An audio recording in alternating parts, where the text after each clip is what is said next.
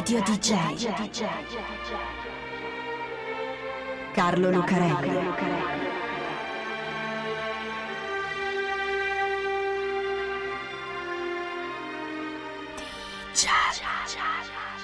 Carlo Lucarelli presenta Di Giallo, il radiodramma di Radio DJ. Salve a tutti, siete su Radio DJ, questo è Di Giallo e io sono Carlo Lucarelli assieme a Fabio B per raccontare un'altra strana storia, drammatica e misteriosa, legata al mondo della musica.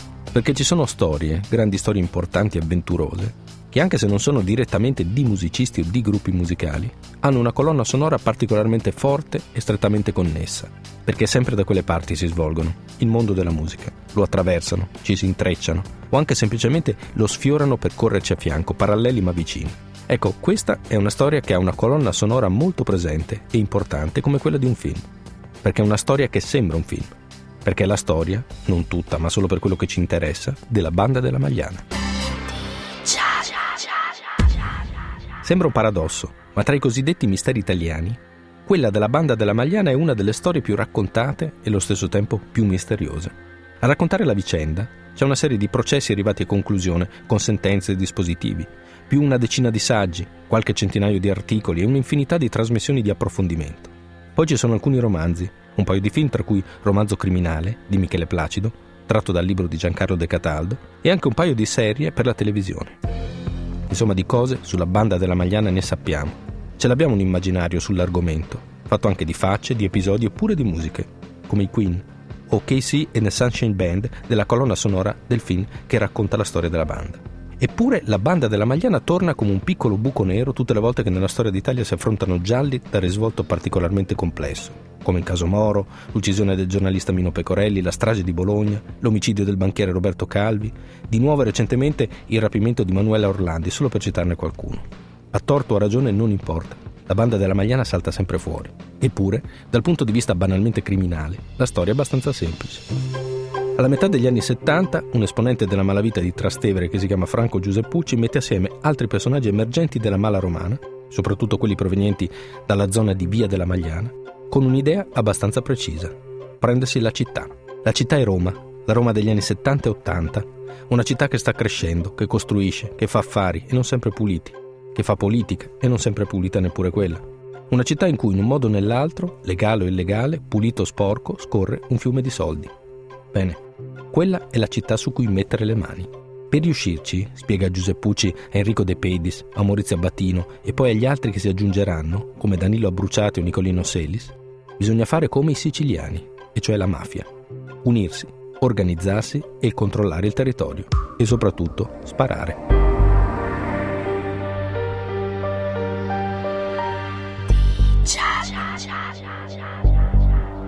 Sparare significa far fuori concorrenti come Franco Nicolini, detto Franchino il criminale, ammazzato nel parcheggio dell'ippodromo di Tor della Valle nel 1978. La sera del 25 luglio è mezzanotte, è caldo e nel parcheggio di Tor della Valle c'è tanta gente. Ma quando Franchino il criminale si trova tutti quegli uomini attorno, capisce subito cosa sta per succedere. Cerca di scappare ma gli sparano nella schiena. Lui continua a correre, ma un alto lo blocca. Quelli lo raggiungono e lo finiscono, lasciandolo nel parcheggio in un lago di sangue. Sparare significa far fuori quelli che non ci stanno a pagare il pizzo alla banda. Come Sergio Carrozzi, che ha una boutique ad Ostia e un duro. E quando quelli della banda gli chiedono 10 milioni, lui non glieli dà e li denuncia anche. Così, un giorno di agosto del 1978, il signor Carrozzi sta giocando a carte al tavolino di un bar all'aperto, vicino alla sua boutique, quando uno della banda, Edoardo Toscano detto l'operaietto, gli arriva alle spalle e senza dire una parola gli spara tre colpi nella nuca. Sparare significa anche far fuori quelli della banda che sgarrano, come Angelo De Angelis, detto Arcatena. Maurizio Abatino e l'operaietto lo aspettano nel cortile di una villa in cui l'hanno convocato per una riunione. Gli sparano e lo chiudono nel bagagliaio della sua panda, che vanno a incendiare fuori città. Sparare, insomma, prendersi la città. E ci riescono. Non solo sparando, anche corrompendo e distribuendo soldi e cocaina alla gente che gli può dare una mano. Ma ci riescono. Per una quindicina d'anni la banda della Magliana controlla le principali attività criminali che si svolgono a Roma, soprattutto il traffico di droga, e reinveste parte degli utili nell'organizzazione stessa, anche corrompendo esponenti delle istituzioni per coprirsi le spalle, ed elimina tutti quelli che si oppongono a questa specie di monopolio criminale. Radio DJ. DJ. La musica ai gangster piace. Le storie di criminali o di bande organizzate sono spesso anche delle storie di musica, perché musica e malavita si incontrano, dove la musica significa soldi, da investire o da riciclare, dove la musica significa trasgressione e voglia di divertirsi, i gangster e i banditi, per definizione creature della notte e della metà oscura del mondo, bene o male, anche quelle ce l'hanno. Insomma, anche se la musica non c'entra niente e non ha colpa, ecco che spesso dove c'è la musica ci sono anche i criminali. C'è Cosa Nostra Americana, per esempio, la mafia degli Stati Uniti, che si muove accanto a interi generi musicali. Va bene, lo stereotipo vuole che in ogni film di gangster tipo Il Padrino ad un certo punto ci sia qualcuno che ascolta un pezzo d'opera lirica e ci si commuova anche. Ma nella realtà i mobsters, i mafiosi come Bugsy Siegel che inventò Las Vegas, come la famiglia Gambino, Frank Costello, il capo dei capi, erano grandi fan dei crooners, per esempio Luis Prima. E in alcuni casi c'erano anche amici personali, come Frankie Bello, Frank Sinatra, che faceva concerti privati nelle stanze d'albergo per i suoi amici di Cosa Nostra.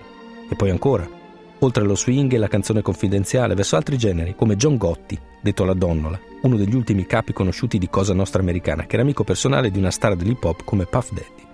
Ecco, poi ci sono gli spacciatori di droga di Los Angeles e di New York, i capi delle gang dei Blood e dei Crips, che ascoltano musica e la fanno e anche la producono.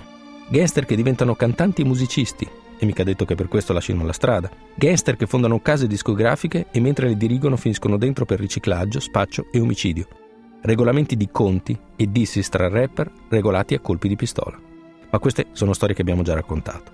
Ecco, sono così anche i gangster della banda della Magliana.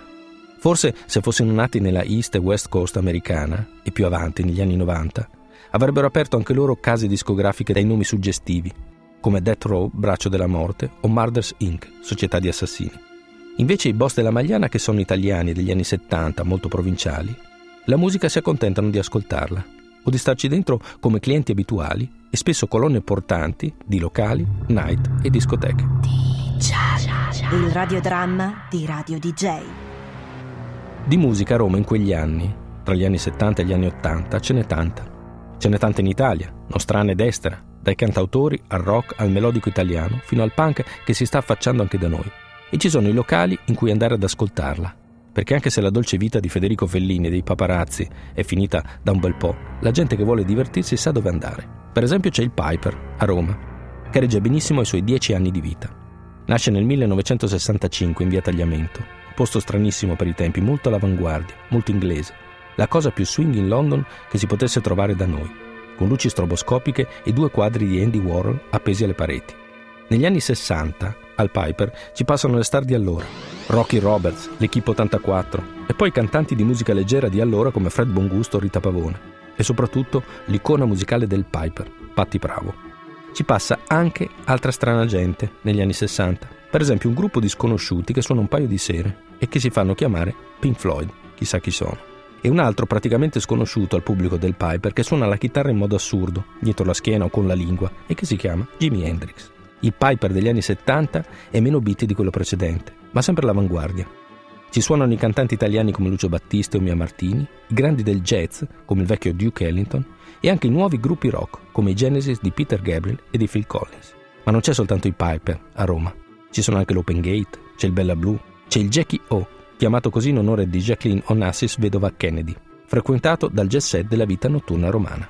Ecco, tra tutti questi, cantanti, attori, paparazzi, scrittori, palazzinari, ricchi, politici o anche gente qualunque naturalmente, ci sono anche loro, i gangster della Magliana. Arrivano rombando su moto potenti e auto fuori serie. Portano camicie attillate e pantaloni a zampa d'elefante, catenoni d'oro al collo, Rolex al polso. Sempre, rotoli di banconote e sacchi di cocaina, come i mafiosi di Cosa Nostra andavano negli alberghi di Las Vegas e i gangster del rap nei locali di New York e Los Angeles. Vivono la vita notturna di Roma con una colonna sonora che va da Franco Califano, uno dei cantautori preferiti da molti dei membri della banda, che naturalmente non c'entra nulla con gli affari criminali della banda della Magliana, alla disco dance di quegli anni. Una colonna sonora che ogni tanto ha un contrappunto, quello degli spari.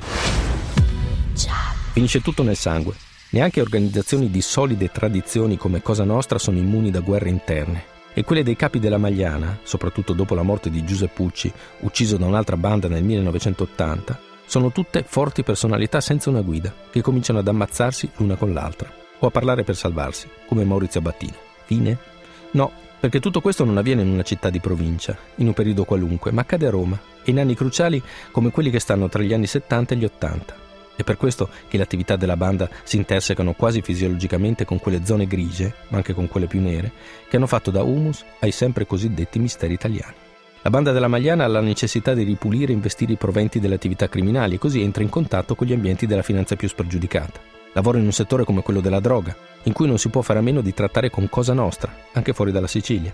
Ha bisogno di armi, covi e documenti falsi, in anni in cui terrorismo, soprattutto quello di estrema destra in area in particolare, e i servizi segreti più o meno deviati hanno le stesse esigenze. Canali in comune, interessi in comune, gli stessi giri, le stesse informazioni, non ci vuole molto a pensare che ci sia uno scambio tra un gruppo militarmente efficiente e ricco come quello della Magliana e gli altri protagonisti di quegli anni di nebbia e di piombo. Nessuno escluso, neppure il Vaticano dello Ior dei tempi di Paul Marcinkus, a cui si legano due degli ultimi misteri che girano attorno alla banda. Il rapimento di Manuela Orlandi, figlia di un funzionario vaticano scomparsa nel 1983, e la tomba di un boss della Magliana come Enrico De Pedis, ammazzato per la strada dalle parti di Campo dei Fiori, ma sepolto nella Basilica di Santa Polinare in classe. Coincidenze? episodi isolati, normali attività di criminali molto presenti sul territorio e quindi esposti a vicinanze sospette, ma tutto sommato occasionali. Qualunque sia, il segreto della banda della Magliana è affidato adesso alla memoria di personaggi secondari che periodicamente emergono nelle pieghe di indagini ancora in corso e che potrebbero aggiungere tasselli ad un mosaico molto completo. I protagonisti di questa storia, la loro verità se la sono portata nella tomba, una tomba molto eccellente a volte, con una colonna sonora che ancora è molto misteriosa. Radio DJ. Carlo Lucarelli. DJ.